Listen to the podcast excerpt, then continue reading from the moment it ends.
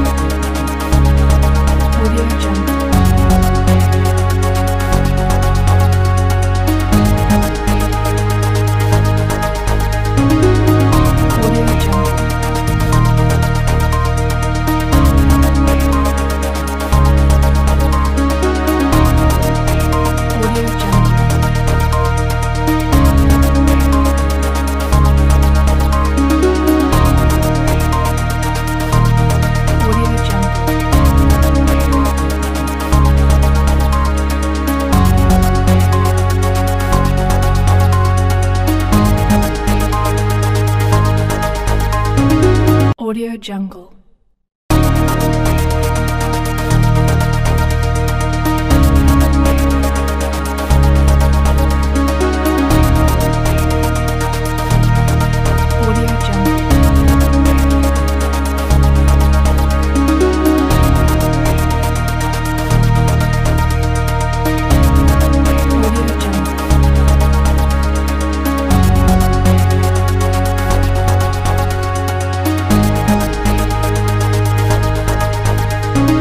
Audio Jungle.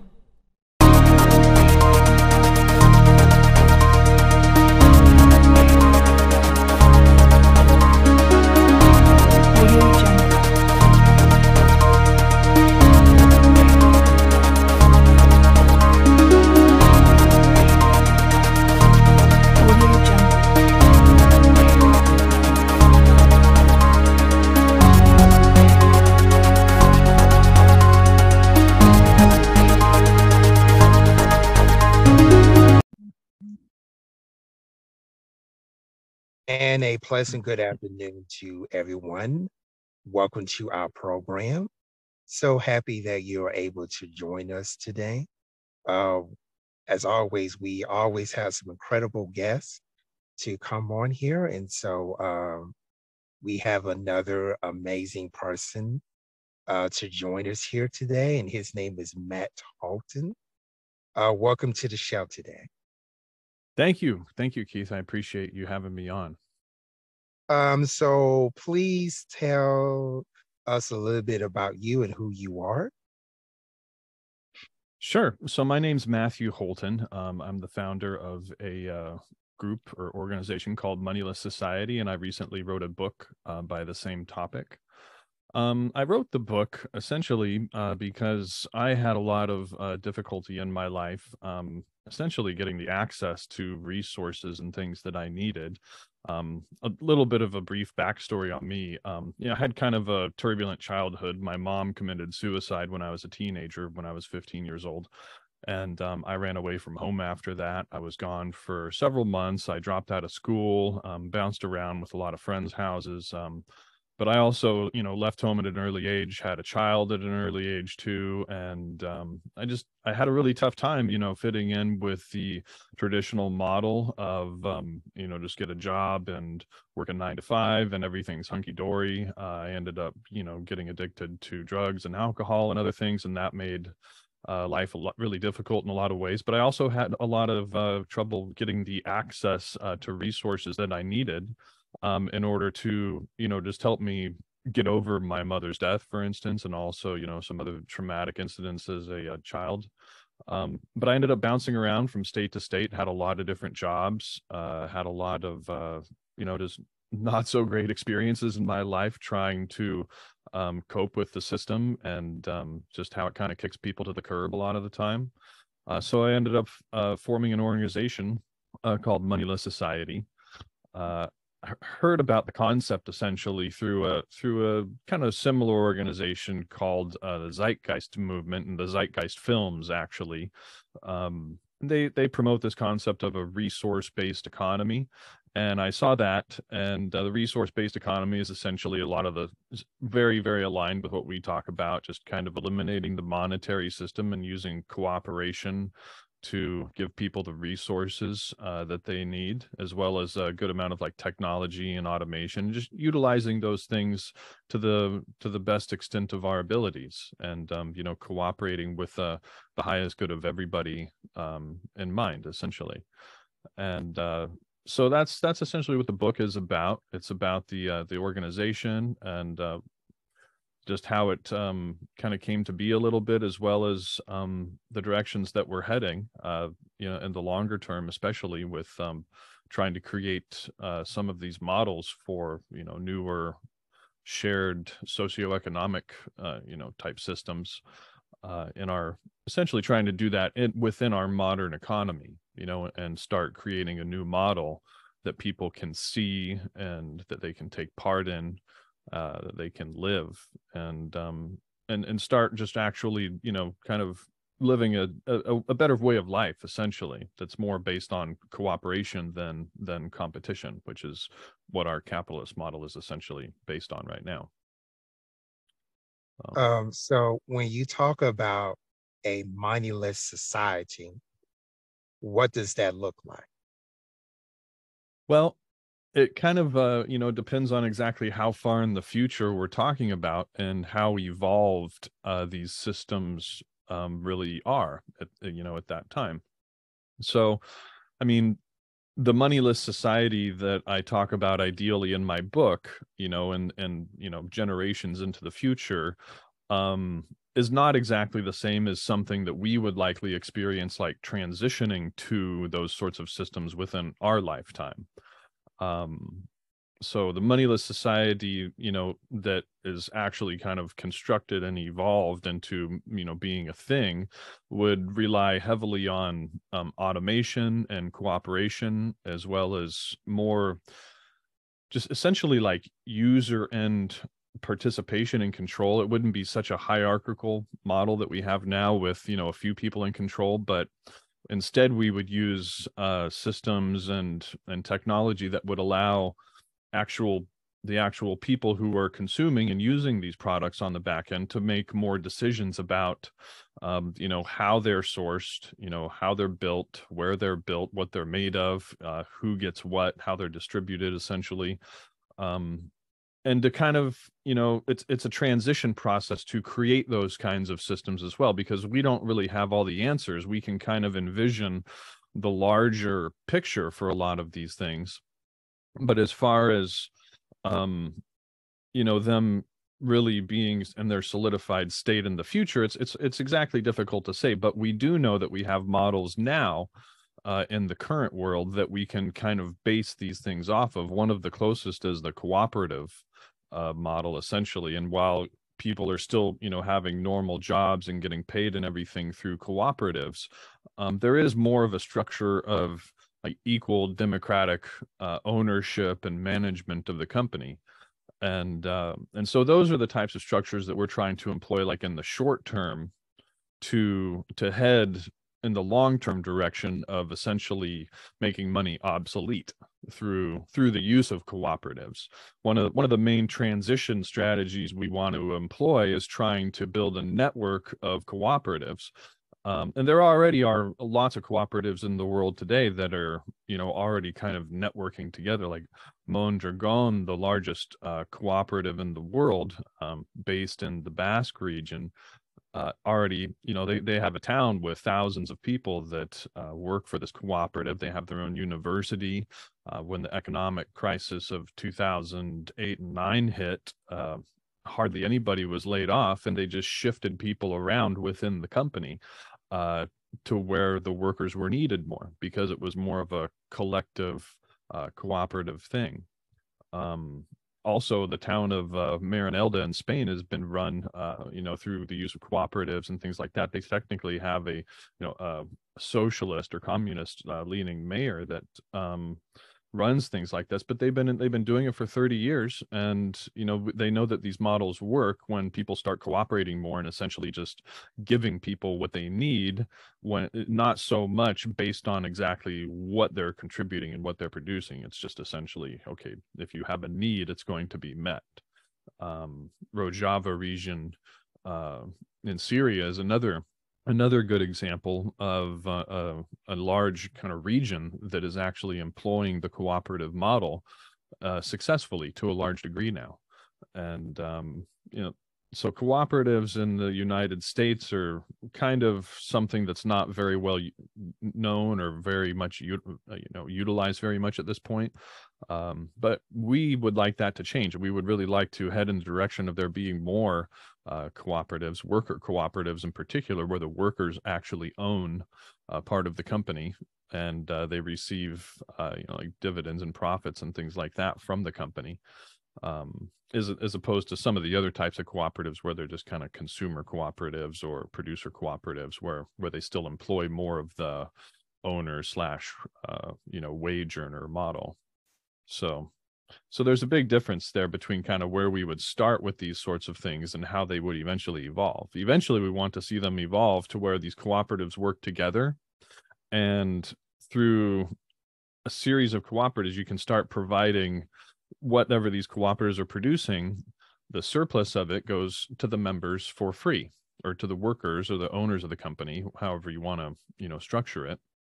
So say you have a agricultural cooperative or some sort of cooperative that produces food, uh, what you could do is once you kind of have a surplus going where you're producing more than enough food to pay your bills and, uh, you know, make sure everybody there is paid as well, then you start giving the food for free to the workers, essentially, or the members of the cooperative. And you start doing that with cooperative after cooperative after cooperative. One takes care of, say, food, another takes care of housing or clothing or electricity or even education and things like that in the long term.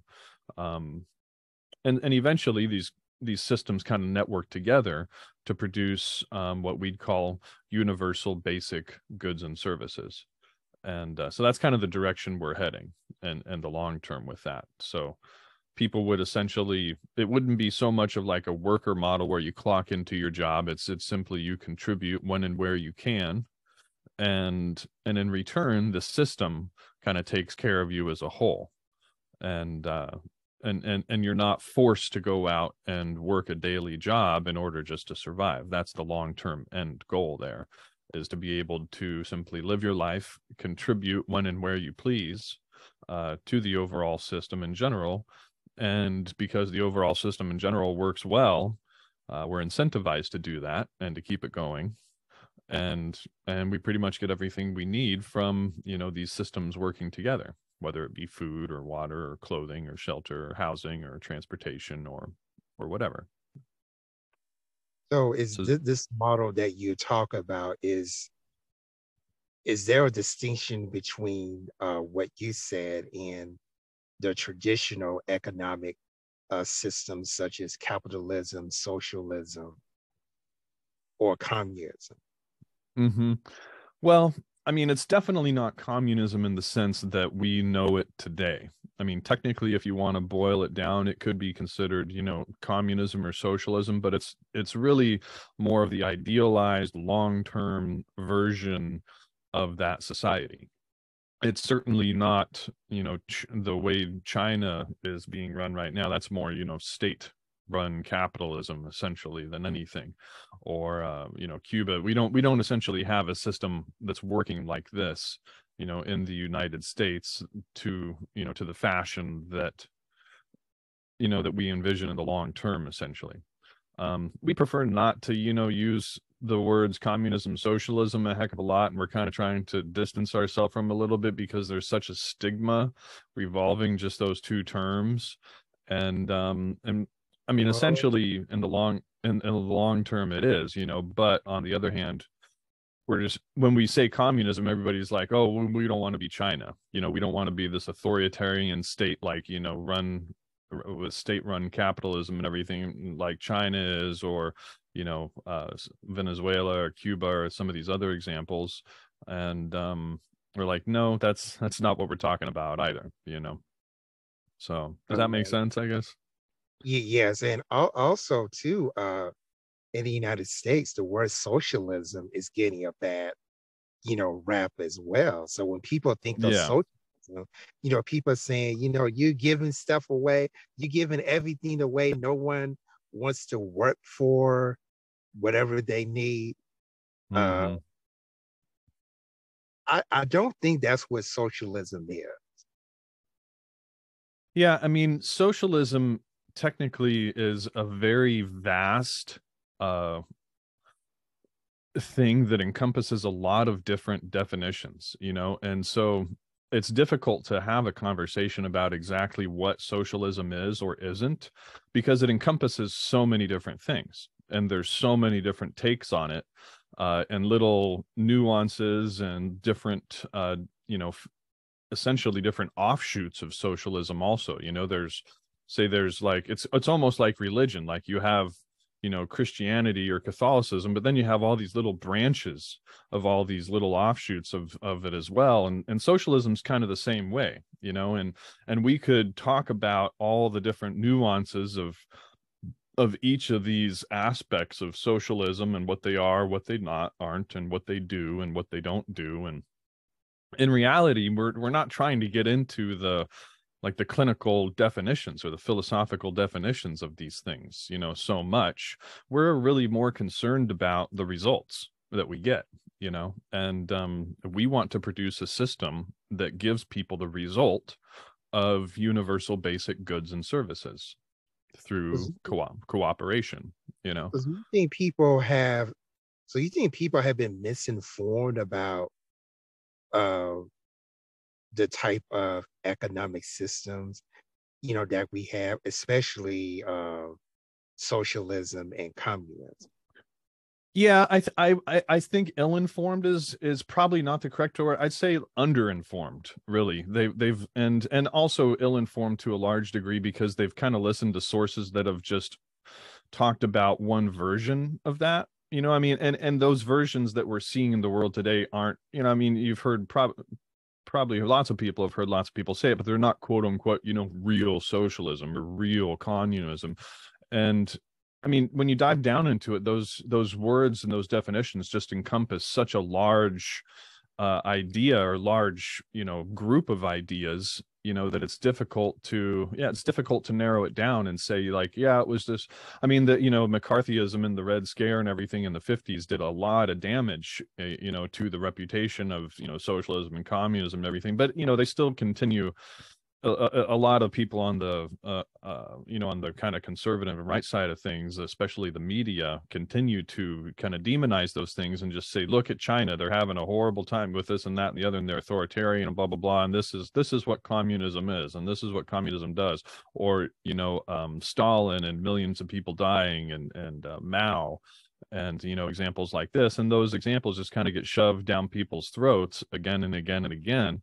And I mean, yes, we, they are, you know, horrific examples of, say, authoritarian, uh, you know, communism and authoritarian, but that's, that's really kind of what more, what they're more relating these things to is, is a horribly gone wrong version of an authoritarian, um, you know, instances of these things, and the, and the way that these systems really went wrong and kind of crumbled.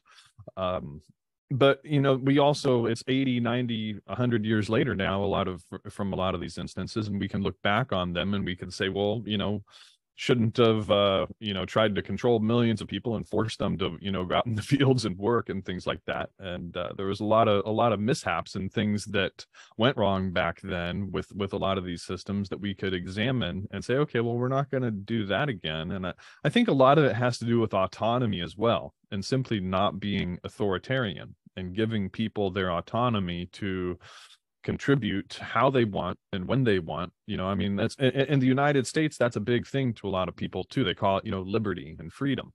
And um, that's not something that we want to ever take away from people. That's, that's one of the foundational principles of, of all of this to us, essentially, is we keep our autonomy and we keep our liberty and freedom and things like that. We choose how we want to live and how we want to contribute to society, and, and what we want to learn and what we want to believe, and, and so on and so forth. And um, and a lot of people, I think they they equate communism with being told what to do, with being told how to act and what to learn and things like that. And that's and that's not synonymous with communism or socialism. Essentially, it's synonymous with authoritarianism, is what it is. And um, but it's not synop- synonymous with socialism or communism. And I think a lot of people have been, um, you know, kind of misinformed that they are essentially one and the same. And it's and it's not the case. And do you believe that mainstream media refuses or do not want to straighten this out? They oh, just... absolutely. Absolutely. They're, because they, they, the, they know that they would be essentially giving people the tools to take back control of economic production and society for the most part, I think, you know. Um, and the people that are in control are very afraid of that happening because they have a lot invested in, in these in these systems and structures, and they are very comfortable in their positions of power, and they don't want to give up those positions. They're afraid that they will just be another, you know, Joe Schmo on the street, and they won't have, you know, the luxury jets and the mansions and, you know, the things like that. And chances are they probably won't. So you know, and, and, and, but the but the thing is, is those models are unsustainable. We can't keep we can't keep, uh, you know, just overshooting on all these resources, especially by just, you know, a, a very, very wealthy minority is is really the people who consume the majority of the resources a lot of the time, um, especially uh, in the first world countries. But um, it's not a sustainable model, and we're essentially we're going to kill everybody and everything on the planet if we keep doing that. So we also have a very strong incentive to change these ways. And I think a lot of people in positions of power are starting to wake up and see that too, that if they don't essentially, uh, you know, give up some of their wealth and some of their power and some of their say, so that things are going to get pretty bad, you know, for society and for themselves, um, because it's, you know, it's not much fun sitting in your penthouse and just watching the world fall apart and watching the world burn also. And I think they're starting to kind of learn this the hard way uh, sometimes. But and, um, you know, it'll be yeah. a tricky balance. Sorry, go ahead. And I definitely can agree with you on that, that there's a lot of topics that mainstream media would not even cover, or if they do, is is to it, it's not what we need to hear. Is it is to misinform, to miseducate, whatever you want to call it. Mm-hmm. And so that's why you have podcasts like this, because we're not afraid to talk about these things. We exactly. might step on a few toes, but hey.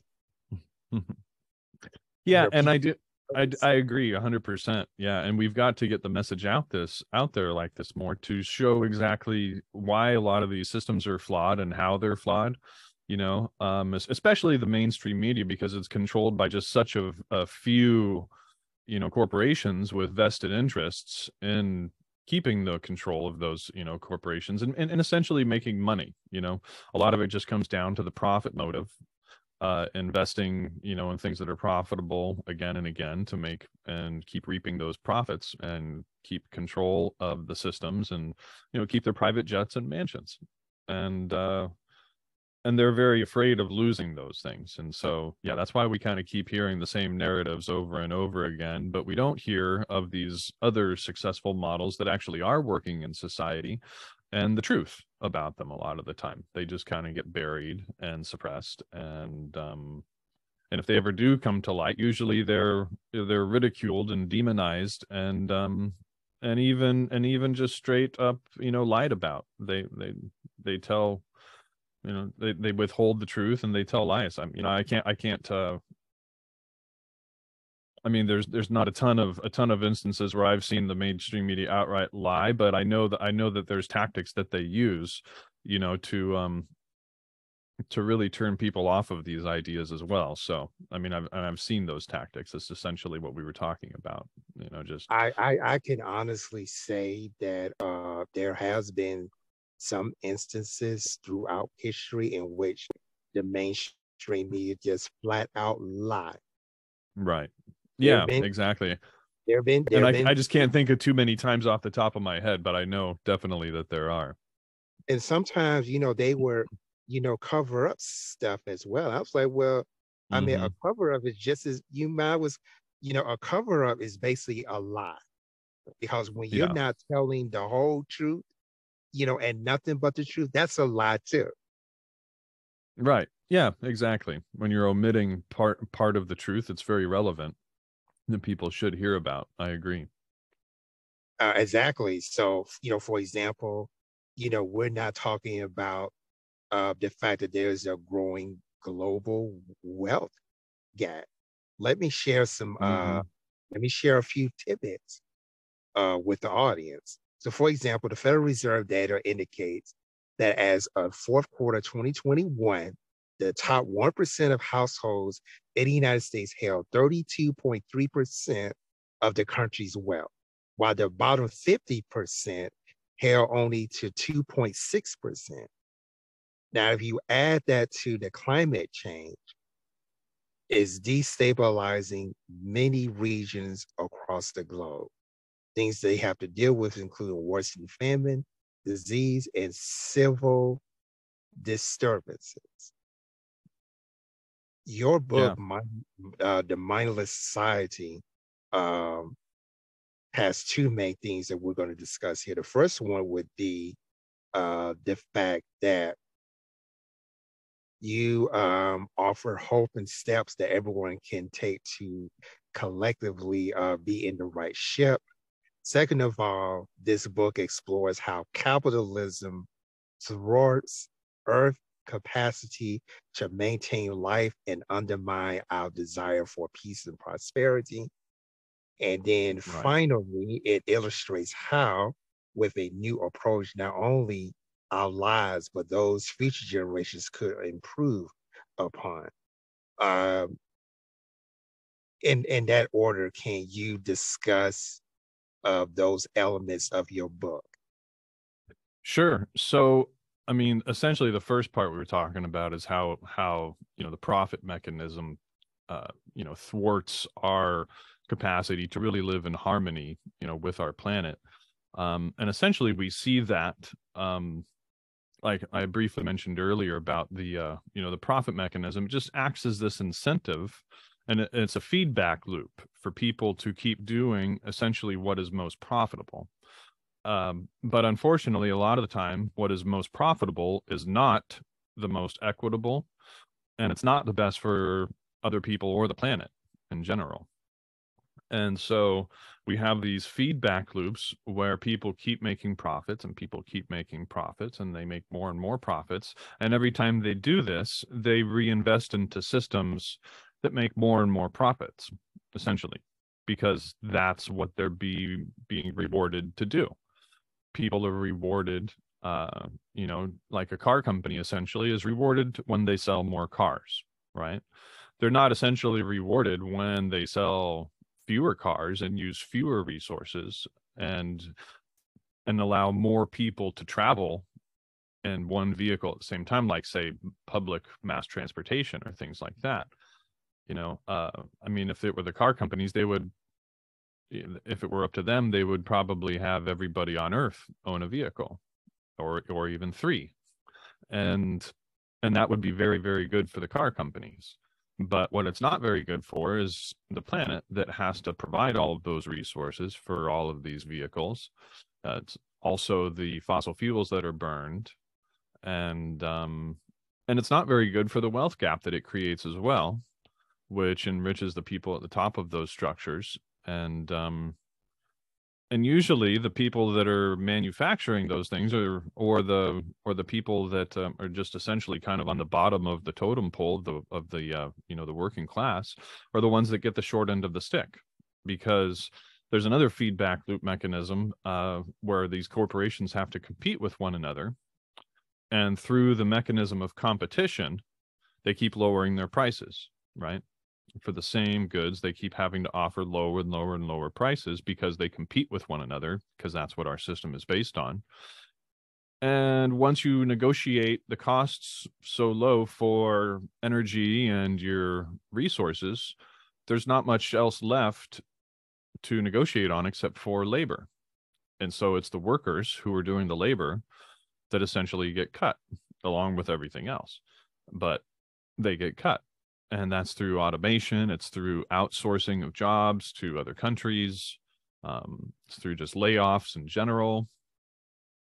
And, and a lot of the time, that's how the wealth gap, and especially uh, situations of extreme poverty, are created. Uh, and take, for example, the uh, area known as the Rust Belt here in the United States. Um, used to be a massive manufacturing hub fifty years ago, one of the largest manufacturing centers and regions in the world. Um, but now it's home to uh, mass unemployment and uh, just uh, essentially urban decay. A lot of people have moved away from these cities. A lot of factories have shut down. A lot of people have lost their jobs, and a lot of neighborhoods have just essentially become overridden with, you know, poverty and, and crime in a lot of these areas as, as a result of people losing their jobs and these regions essentially just going into decline. Um, and it's just one example of how that wealth gap is created. And, um, you know, and, and it's sad, and it's a sad reality of it that does destabilize many people in many different regions, um, you know, for various, for various reasons and in many ways. Um, And so that's kind of what we see happening. We see the overuse of resources, just the, what, never mind what it's doing to the planet or to other people. We're just going to keep extracting, you know, these things and, and building these products to sell. And, uh, you know, never mind the inequality and the wealth gap that it creates. It's just going to get worse and worse and worse until, you know, it, it explodes like a bomb, essentially, because there's going to be massive amounts of people that aren't going to get the resources that they need. And they're going to create civil unrest. And we already see that happening in a lot of different uh, ways and uh, different regions. So that's that's kind of the, an, the problem. Go ahead. Sorry, what? If we give an example of that, uh, in two thousand eight, I believe, uh, the federal government bailed out the auto industry uh, mm-hmm. during the recession. And then we had in uh, during President Trump's administration that the uh, Congress had passed uh, tax cuts for the wealthy. Just put it, you know, that way, and that that basically that one percent, where the majority of the households did not see any benefit in these uh, tax cuts, and basically the ninety-nine percent, you know, of us that are not wealthy, you know, ended up paying for those tax cuts, which, in my opinion, have further uh, widened the wealth gap. Very yep. unfortunate news uh, there. Um, we did enter a recession in two thousand seven. So instead of being economically um, practicing what I call economic, uh, what's that word I'm looking for? Uh, equity, mm-hmm. the government decided they wanted to uh the government decided they wanted to bail out certain industries. They wanted to they only catered to the one percent of households in the United States, the mm-hmm. ones wealthy, and as a result you had lots of people that suffer. And even in today's uh economic situation, we are dealing with what what the media calls, mainstream media calls, that we're we're in an inflation. Mm-hmm. You know, that prices, you know, keep rising.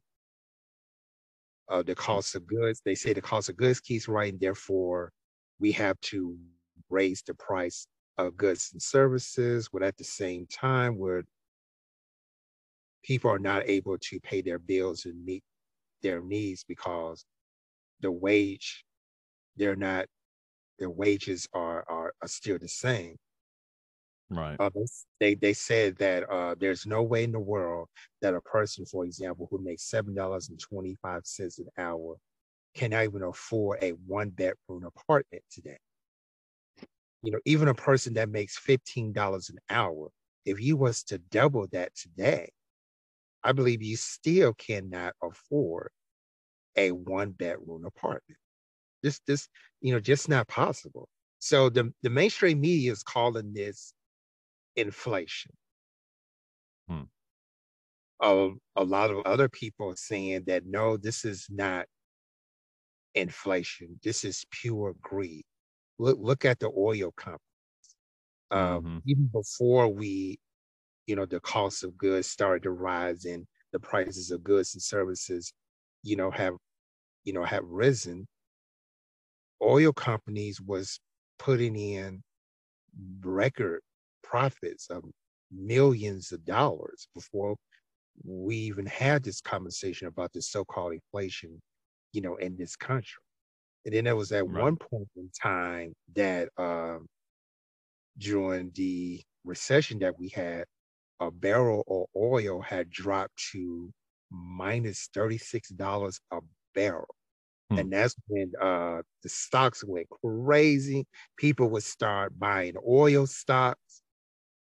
Hmm. And eventually they, eventually, you know, it recovered, but now we're seeing higher prices at the gas pump. You have certain states like Alabama, for example, uh, on top of that, what the corporations are doing. For in Alabama, we have a gas tax here. So you're adding more, you're adding more to the problem, and people had to pay more in the pump in states like Alabama because you have that gas tax on mm-hmm. top of what the corporations are imposing. And they're saying, well, the cost of goods is rising. Another example would be is that it would cost more for a person to own a home than it was five or ten years ago, because they're saying that the price of materials have increased, including lumber. Yeah, I don't I don't think they've increased that much. I, I think a lot of it simply has to do with, you know, supply and demand issues in a lot of areas. And uh, and when you get an industry that, or a product, you know, that goes up in demand or down in supply, then a lot of the time the price is going to, uh, you know, change accordingly. And and that's exactly what's happening with a lot of these industries. Obviously, it's a supply and demand thing, or it's or it's just simply uh, that everybody else is raising the prices, and so we are too. Like essentially, like the the rent. You know, I mean, it's it's kind of the same same boat. A lot of, uh, I mean, there's no way that the cost of providing housing has, say, doubled or even tripled in the last, you know, uh, ten or fifteen years. But that's a lot. That's essentially what's happened with, you know, the price of housing. There's uh, there's houses that were going for, you know, a hundred thousand uh, dollars before the before the recession that are that are selling for three, four, five hundred thousand dollars now. And there's no way that, that you know, the price of manufacturing those homes has has increased that much. It's it's essentially just a uh, it's a supply and demand thing, and it's an over it's an oversupply of Um, or well, really an undersupply of affordable housing, um, but then too much kind of high-end and luxury housing being built uh, to try to satisfy that luxury and, and higher-end demand as well. And and this is also uh, known as gentrification in a lot of areas where where people come in and they renovate everything and they make it nice and new, but they, you know, drive the price up two or three times the previous amount as well. Uh, because that's where all the profit is. And before you know it, you had a reasonably affordable neighborhood that may have not been the nicest neighborhood, but hey, at least you could afford to live there. Um, but it becomes one of these, you know, kind of ritzy, new gentrified neighborhoods, and it uh, becomes unaffordable for many people at the same time. And that's what developers, again, are doing. They're seeking this profit uh, mechanism, you know, that they come in, they... they invest in these properties, they get their profits, they go and do that again and again and again repeatedly.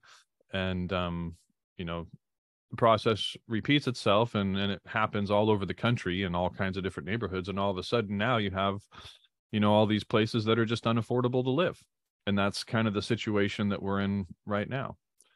And so um, basically, yeah. now mm-hmm. the mainstream media calls this inflation. Are we are we truly are in an inflation, or is just uh, corporations trying to maximize their profits at the expense of people who cannot afford the goods and services that they're offering.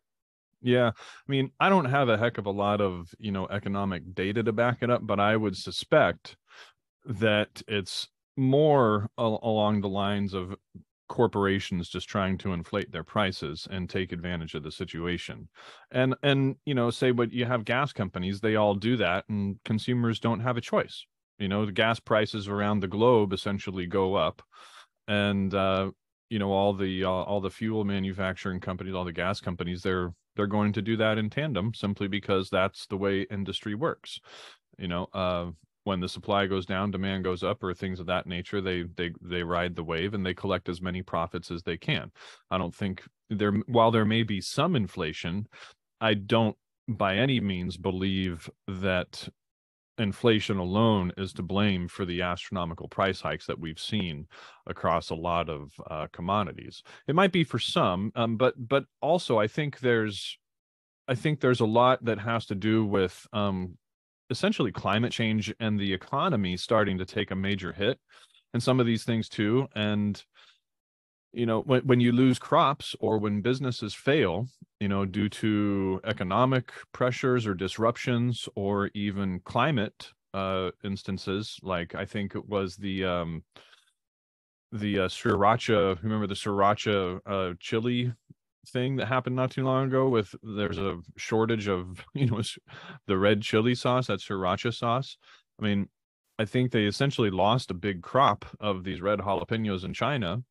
Uh, that may have been able to be contributed to climate change, or just changing seasonal and weather patterns, or too much rain or too little rain or something like that. Um, and and that'll start to happen more and more with these things too. And it's it's it's hard to say that it's just one thing a lot of the time. You know, it's usually it's a combination of things and and complex systems like our economy and government and you know distribution of goods and commodities and things like that. And so it can be for more than one reason, you know, and while inflation probably does play a role in it to a degree, I doubt it's the main contributing factor in a lot of the price hikes we're seeing. I think a lot of it is, one, corporate greed and them just riding the, the supply and demand wave. And two, there a lot of the time there may be actual shortages of these things too, just depending on what exactly it is that you're talking about. You know, like this whole egg shortage lately. Um, I think that has something to do with, you know, the avian bird flu or something like that. I haven't really looked too much into it, you know, but um, I mean, heck, if you can get eggs in a supermarket right now, at, at least around where I live, you're pretty lucky, you know, and I don't really know if that's a climate change related thing, but I wouldn't be surprised if it is. And I wouldn't be surprised if we start seeing more instances and situations like that in the near future, you know, regarding just, you know, numerous, numerous various aspects of our systems breaking down due to disruptions, uh, both economic and uh, ecological. It'll, it'll come at us from both ways, and that those are only going to contribute to the uh, you know price hikes and the economic difficulties that we're experiencing. And um, you know, until we kind of wise up and start building new systems and structures that don't rely on you know a lot of these kind of mass-produced um, you know models that we're using right now that that uh, you know, that can fail relatively easily and that aren't uh, very reliable to uh, when it comes to a shock to the system, then um, we're just going to keep seeing these sorts of things. And we've got to start building more local models that are more resilient, uh, that take into uh, account, you know, climate change and changing seasonal and weather patterns, and and and really kind of do everything we can to combat those things on on a multi multifaceted, multi-front uh, basis, you know, because it's not just one thing. It's it's it's lots of things that are occurring at the same time, and and it's wise for us to acknowledge that that it usually is just more than one thing that's that's you know giving us the effects that we're seeing in the systems right now. You know, this, this is exactly what I'm talking about here, in terms of the mainstream media, where everything that you're talking about is not being it's not being talked about.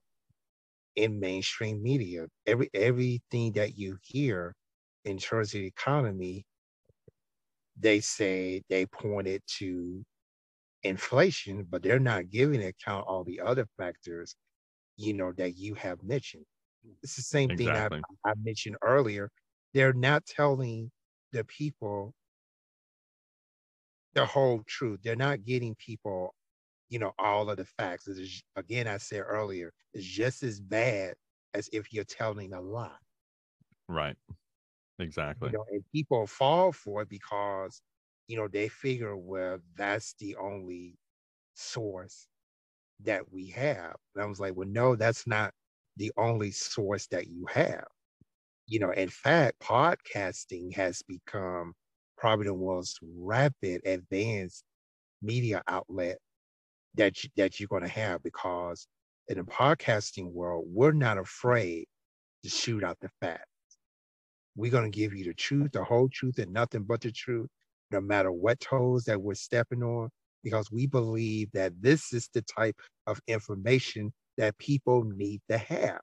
And if you cannot get it in, you know, mainstream media, then perhaps y'all, y'all need to turn off the news because they're not being totally accurate, you know, with you. They're not being factual. And in some cases, they're flat out lying to you in order, in order to uphold some sort of agenda that's going to be devastating to both you and I.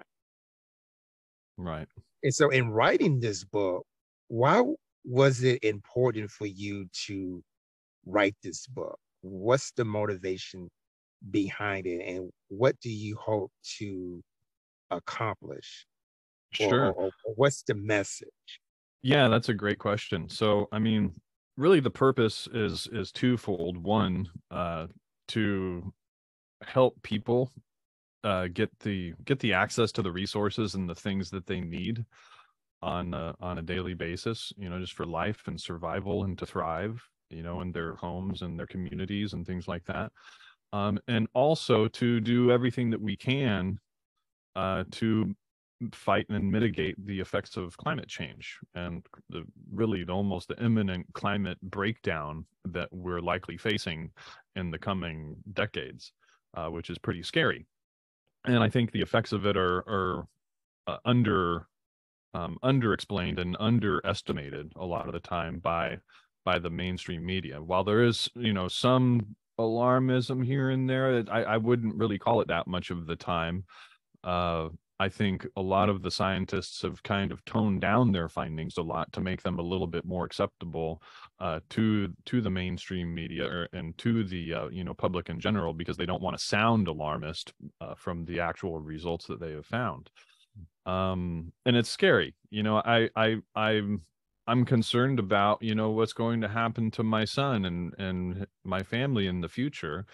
And, uh, you know, but I'm also just concerned for humanity in general. You know, I, I, I do these things both from a, uh, you know, selfish nature and a nature of wanting to just, you know, contribute and help humanity uh, overcome these problems. And a lot of the solutions that we talk about in the book and as an organization, I mean, I'm not the only person who's, uh, you know, seen and learned these things. I've, you know, learned them from many other sources, um, but they're not very well known. You know, they're, it's, it's, these solutions aren't broadcasted, uh, you know, to the degree and the scope that they really need to be for people to uh, kind of learn about them, and especially to uh, start adopting them in their own lives and communities.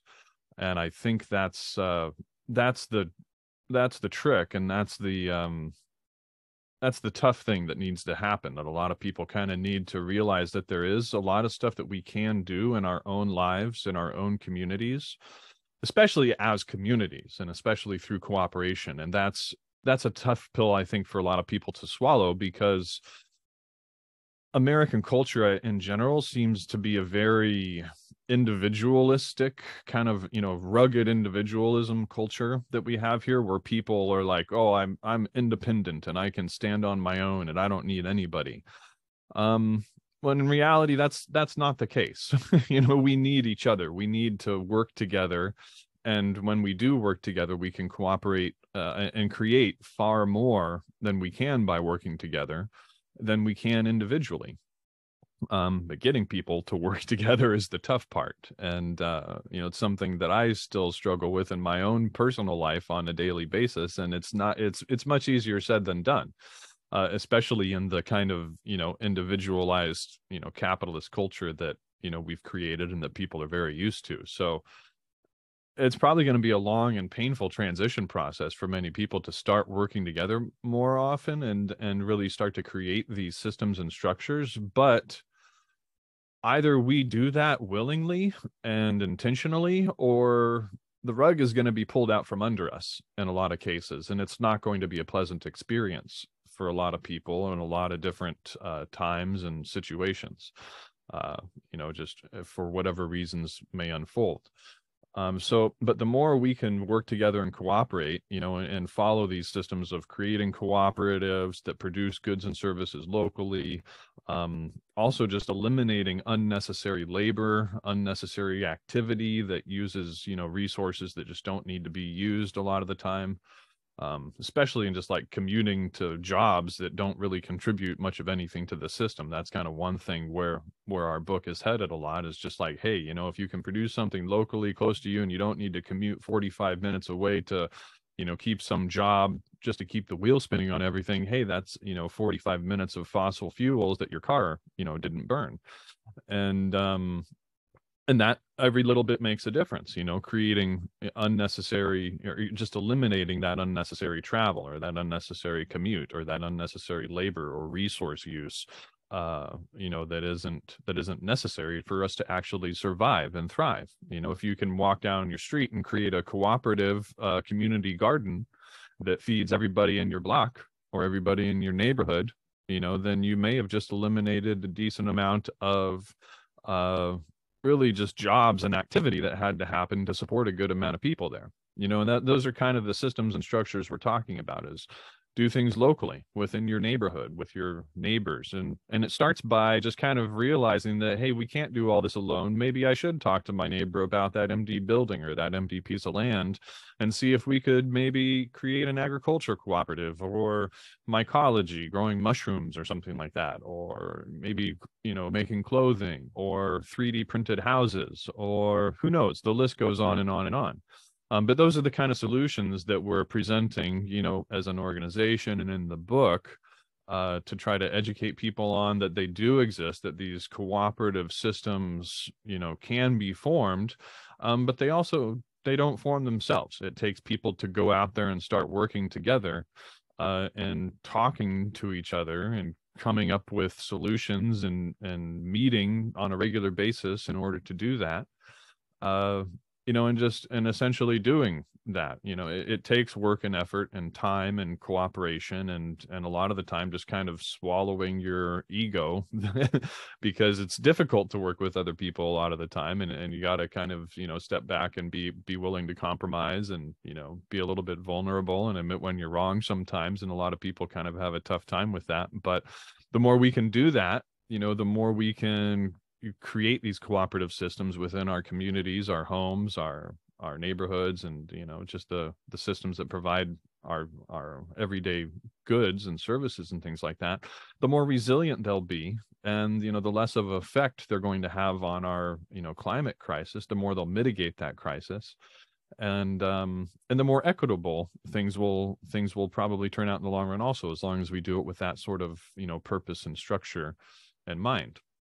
So those are the those are the types of solutions that we really, um, you know, push and try to educate people on, and we're trying to form as well. You know, easier said than done, uh, but but as a or a group and an organization, we're really trying to head that direction ourselves. Uh, you know, in the long term, we we do plan on creating cooperatives and hopefully communities and things like that. Although it's it's a long road ahead, and uh, we're just in the very very beginning stages of of really trying to do, you know, anything like that. So.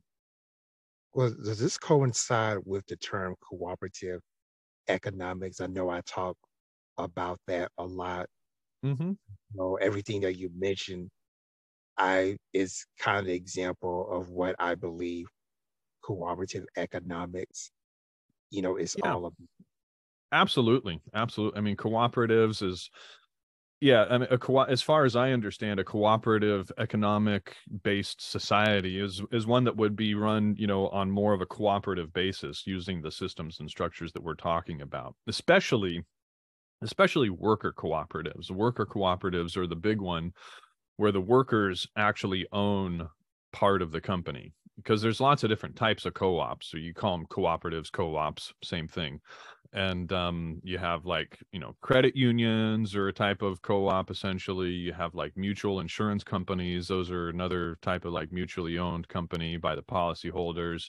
You have uh, consumer cooperatives, um, or agricultural cooperatives, producer cooperatives like Land O'Lakes Butter or like the Ocean Spray people. Um, but a lot of those models still employ um, the regular owner slash worker slash employee, you know, uh, model, to where the employees don't actually own part of the company. Um, the big one where really that really gets in people involved and that really seems to make a difference is when the workers actually own part of the company and and are given part of that decision-making control and processes. And um, and those are the ones that we really want to push, uh, because because that's the most equitable model, essentially, where where the workers actually do own part of the company. They do receive, you know, part of the profits that are generated, and um, and they are able to participate in the decision-making process uh, for those for those companies.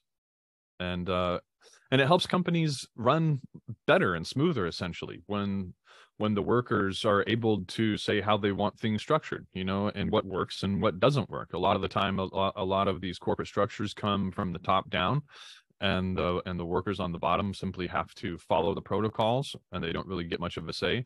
But when you give workers a chance to write those protocols or alter them, or, or decide exactly what is done and how it's done and when it's done, and give them the autonomy to do it, a lot of the time you end up getting better results, because you're actually dealing with the people that have to do the work, and that they know the nuances of the job.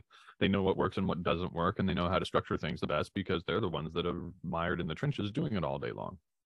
And um, and so you find that a lot of the companies actually end up running better when you give the workers the autonomy to do that, and the and the, and the power, essentially. And um, and not only that, but they're more invested in the company because they see part of the profits. And so and so they end up working harder and working for the company more in, enthusiastically, you know, because because they're not just essentially being exploited. And um, and that's the model we really want to employ and encourage other people to employ uh, all over the place. That that model can be can be utilized in small companies for just a few people, or it can be utilized in, you know, massive companies like Mondragon, the largest cooperative in the world, has, I think, you know, over seventy or a hundred different companies under underneath its, uh, you know, as subsidiaries.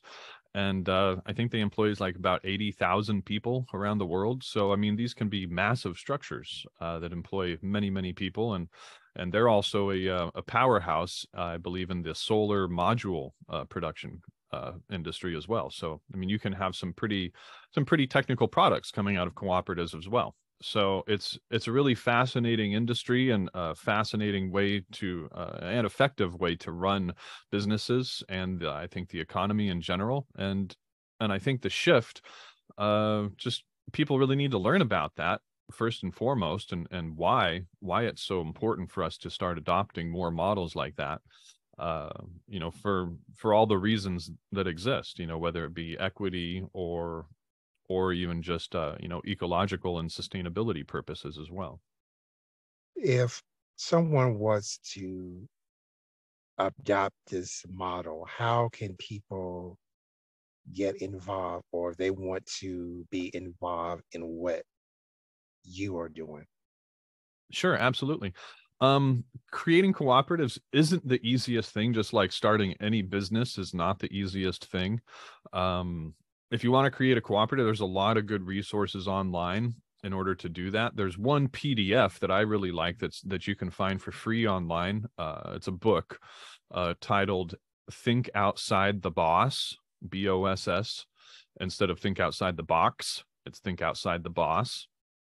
And uh, that's a free P D F that you can find online. It's a really good resource for anybody uh, that's looking to create a cooperative. Uh, it's a good place to start, because they have a lot of good information about, you know, the different types of cooperatives and how they run, and the processes that you need to kind of go through in order to form those co-ops.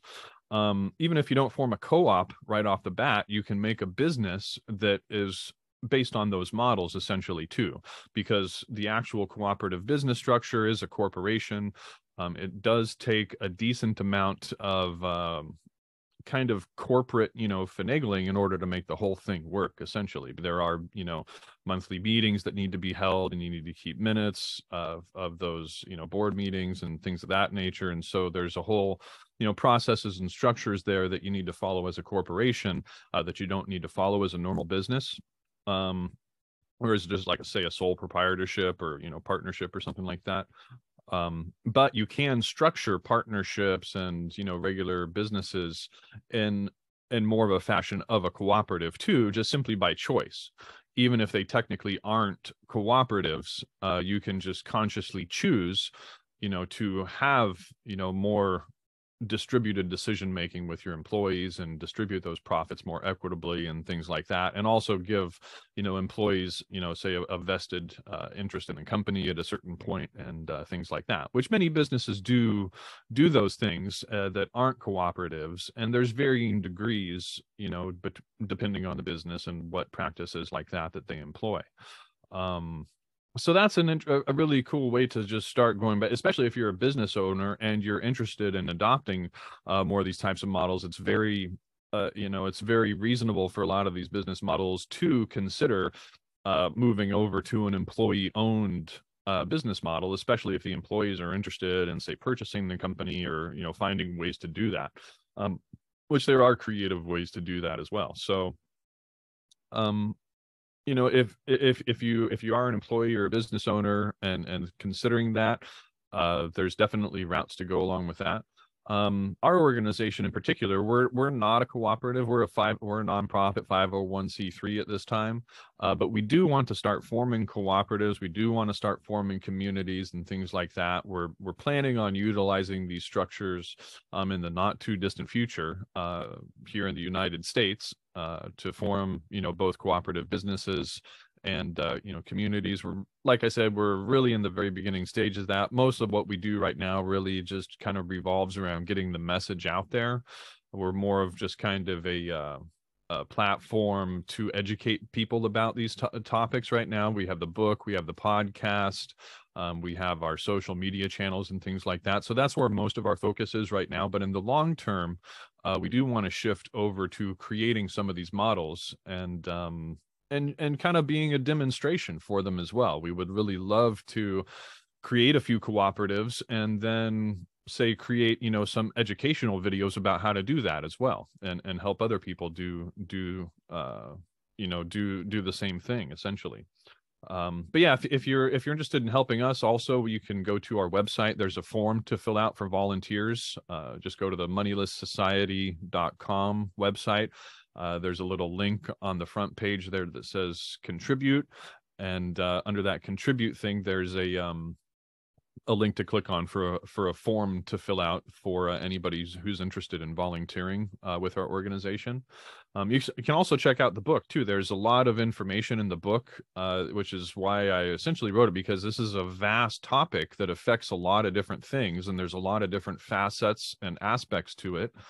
And uh, the book essentially kind of puts it all into one place. You know, there's it's it's it's kind of difficult to get the big picture uh, by listening to a single conversation, because there's so many different aspects of this topic, you know, from technology to energy to cooperation to, you know, climate change, uh, biodiversity loss, and lots of other things. And uh, the book is a really good source that just kind of bundles it all into one, you know, relatively easily digestible package. And um, so if you're interested in learning more, I would highly recommend picking up the book, uh, Moneyless Society, The Next Economic Evolution, or and and visiting our website and check, checking out uh, more of our podcast as well, the Moneyless Society podcast, um, and just kind of educating yourself on all these topics, essentially, because it is a, it is a vast uh, field that literally affects everything else. Uh, in creating new socioeconomic structures is, you know, a, a huge, you know, all-encompassing task as well. You know, it's essentially trying to create a new systems for way of life.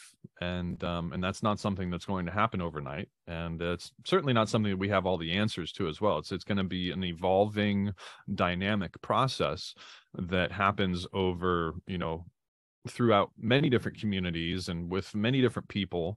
And, uh, And, and it's a process that will, you know, learn and evolve and grow over time. So it's going to be lots of different solutions for lots of different people and lots of different places at, you know, lots of different times and, and, uh, and from problems that we're solving or whatever. And so, yeah, it's, it's, it's interesting. And it's, it's, there's a lot, there's a lot going on there for sure. Sorry if I just kind of went off on a tangent there with all that. Oh, that's, that's okay. Uh, we, we definitely, definitely want you to, uh, spill that knowledge. That's, that's what it's all about. Uh, mentioning and thank you uh, putting out the right information. And we're going to get ready to close here. You already mentioned how people will be able to find you, so I don't have to ask that question. But before we close, it is a tradition here at the Alter-Led Broadcast section to give our guests of all of our podcasts an opportunity to mention the last word before we close. So I'm extending that same opportunity to you.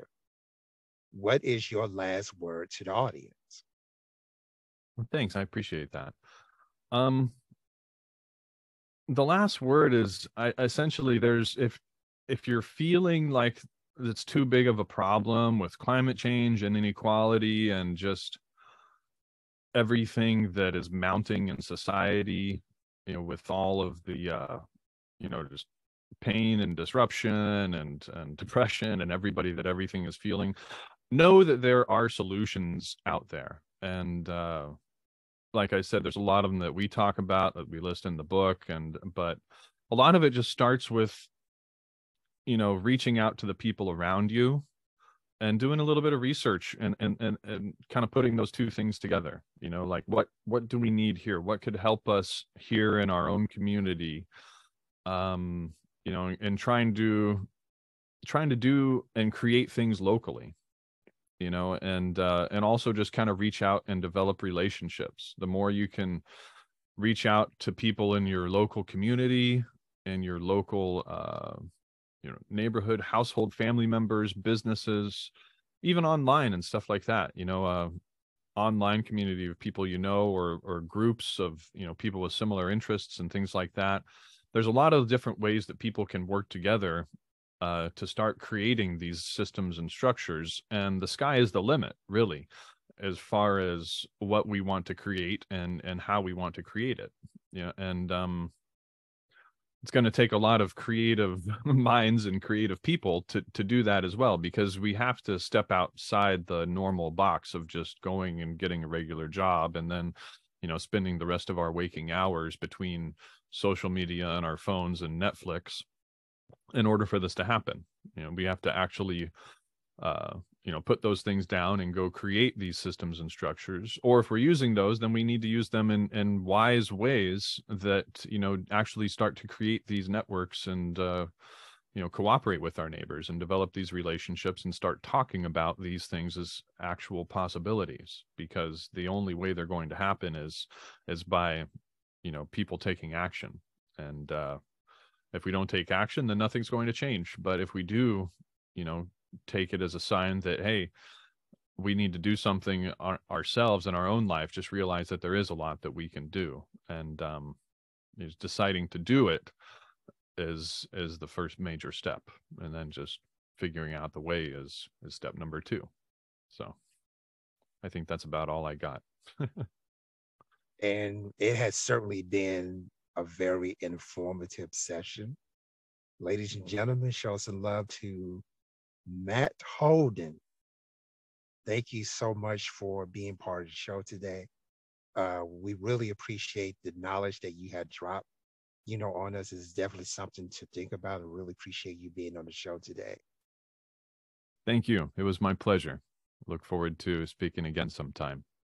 And yes, we uh, definitely would like to have an update in the future about uh, some of the things that uh, you're doing, and um, give us more insight on our economic structures, how's the, the whole cooperative economic things going. We definitely would like to have updates on that in the future. So we hope to have you on a future show uh, this year sometime. That'd be great. Yeah, we'd love to update you and, and keep you informed. And uh, yeah, if anybody has any questions or anything, uh, wants to reach out, um, yeah, feel free to email. Oh, I was going to say email us also. contact at moneyless society dot com is a good way to get in touch with us, uh, if anybody's interested, uh, you know, in kind of working with us in that regard as well. So anyway. thank, yeah, thank you so much for that. And uh, we're going to end here. Thank you so much for uh, tuning in. I'm Keith Williams, your host. Hope you have a great weekend.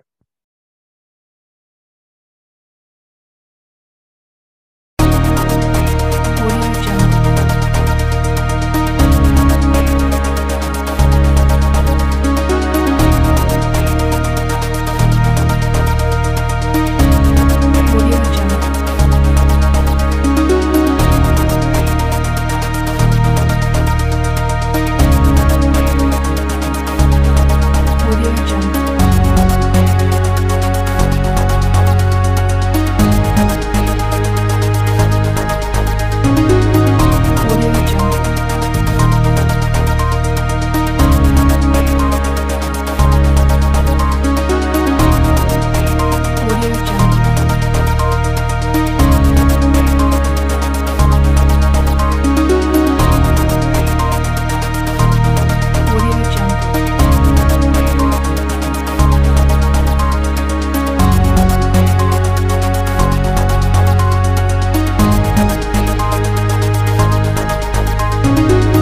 Jungle.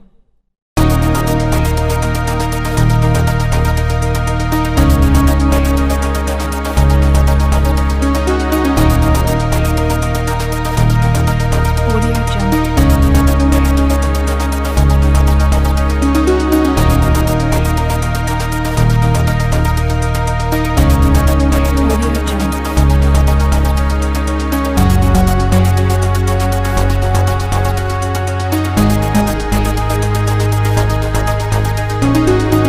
Jungle.